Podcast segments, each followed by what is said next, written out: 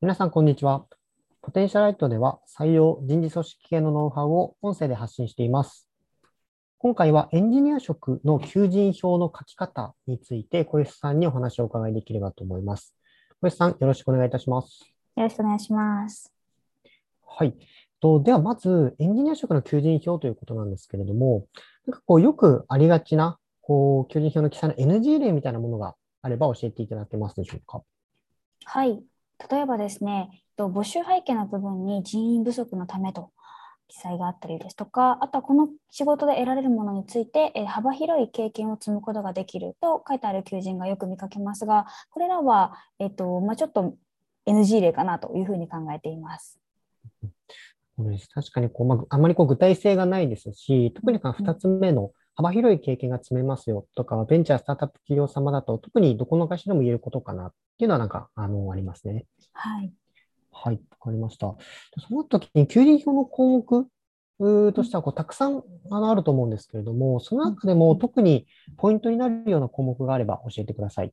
はい。えー、と4つ挙げればられればと思うんですけれども、職種名とタイトル、募集背景とこの仕事で得られるものかなと思います。これらはですね、大きくあの職種ごとに内容が変わるもの、かつ他社との差別化につながる要素かなと思います。でこのあたりはあの記載必須項目かどうかにかかわらず、職種別に記載すべき項目であると認識していただけると良いかと思います。大きく4つということですね。職種名とタイトル、はい、募集背景、この仕事で得られるものですね。ここはま差別化をしやすい項目であるということですね。はい。はい、わかりました。で、なんかそれぞれの項目をこうどういうふうに記載をしていったらいいのでしょうか？はい。まあ、まずは当たり前なんですけれども、具体的に情報を分かりやすく記載することかなと思います。でエンジニアであれば、使用技術についてであったりとか、開発体制、開発メンバーについて、そして福利厚生あたりはマストになってくるんじゃないかなと思います。さらに具体的に例を出すと、えコーディング規約があるのかとか、コードレビューやペアプロを実施しているかどうかなどの、まあ、具体的にも踏み込んでいっていいかなと思っております。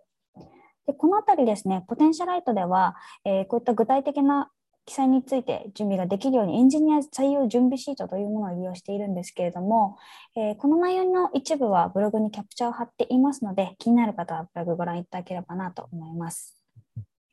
ありがとうございます。そうですね。開発体開発体制においてコーディング規約があるのか。はい、そこまであると、あの、かなり入ってからのやることとか、イメージがしやすいですね。はい。はい。ありがとうございます。で、一方でそうなると、こう事実としてはかなりあの具体的になったかなと思うんですが、あの一方でこう魅力として映るかどうかはまた別の話なのかなと思うんですけれども、その点はいかがですか、はい、そうですね。これだと本当に事実を羅列しただけになるので、採用につなげることはまだ難しいんじゃないかなというふうに思います。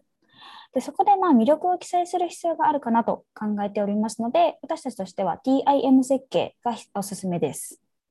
で、TIM とはなんですけれども、T、ターゲット、I、インサイト、M、メッセージングになります。で、ターゲットは、採用の退職者、まあ、つまりペルソナのことになるんですけれども、えっと、インサイトは、潜在的な求職者さんの転職動機のことだと思っていただければと思います。で、メッセージングは、そこのインサイトに対する魅力、御社の魅力を設計するという意味になっています。対象となる方のこう潜在的なニーズに対して魅力をこう訴求していくっていう、そこの設計が必要ということですね。はい。ありがとうございます。えっ、ー、と、結構そのスタートアップの企業様ですと、どうしてもこう魅力を多くこう作り出したり、打ち出していくことが、はい、あの難しいっていう場合もあるのかなと思うんですけれども、その点はどういうふうにこう記載をしていくというんでしょうか？そうですね。そこは、えっと、違う切り口として、課題を明瞭にすることも魅力的になるんじゃないかなというふうに思います。結構課題があることに対してワクワクするというエンジニアさんがすごく多いみたいなので、そこはあのこういった課題をぜひ、えー、解決してほしいから入社してほしいというような記載も一つ魅力になるんじゃないかなと思います。そこは結構エンジニアの方向けの求人票だからこその打ち出しになりそうですね。はい。はい、わ、かりました。ここまでの段階を踏んで、あのこう魅力的な求人の記載の仕方というのをお伺いしたんですけれども、はい、と一方でこうどれだけこう魅力的な求人を作ったとしても、なんか見てもらわないと、うん、あのあんまりこう意味がないのかなというところも感じるんですけれども、だから見てもらうための工夫として、何かこうポイントになれ、などあれば教えてください。そうですね。最近ではやはり伝え方がテキストだけではないのかなと思っています。例えば、えっと、画像であったりとか動画の埋め込みができる、えー、求人票もございますし、こういった音声で伝えるっていうのも一つ手なんじゃないかなというふうに考えています。テキストだけではなく、まあ、リッチなこう表現あのの仕方をこうしていくというところですね。はい。はい。ありがとうございます。はい。で、今回はあのエンジニア職の求人票の魅力的な書き方についてお伝えをさせていただきました。はい、本内容はあのブログでも別途あの発信をしておりますので、ご興味のある方はぜひご覧ください。では、ありがとうございました。ありがとうございました。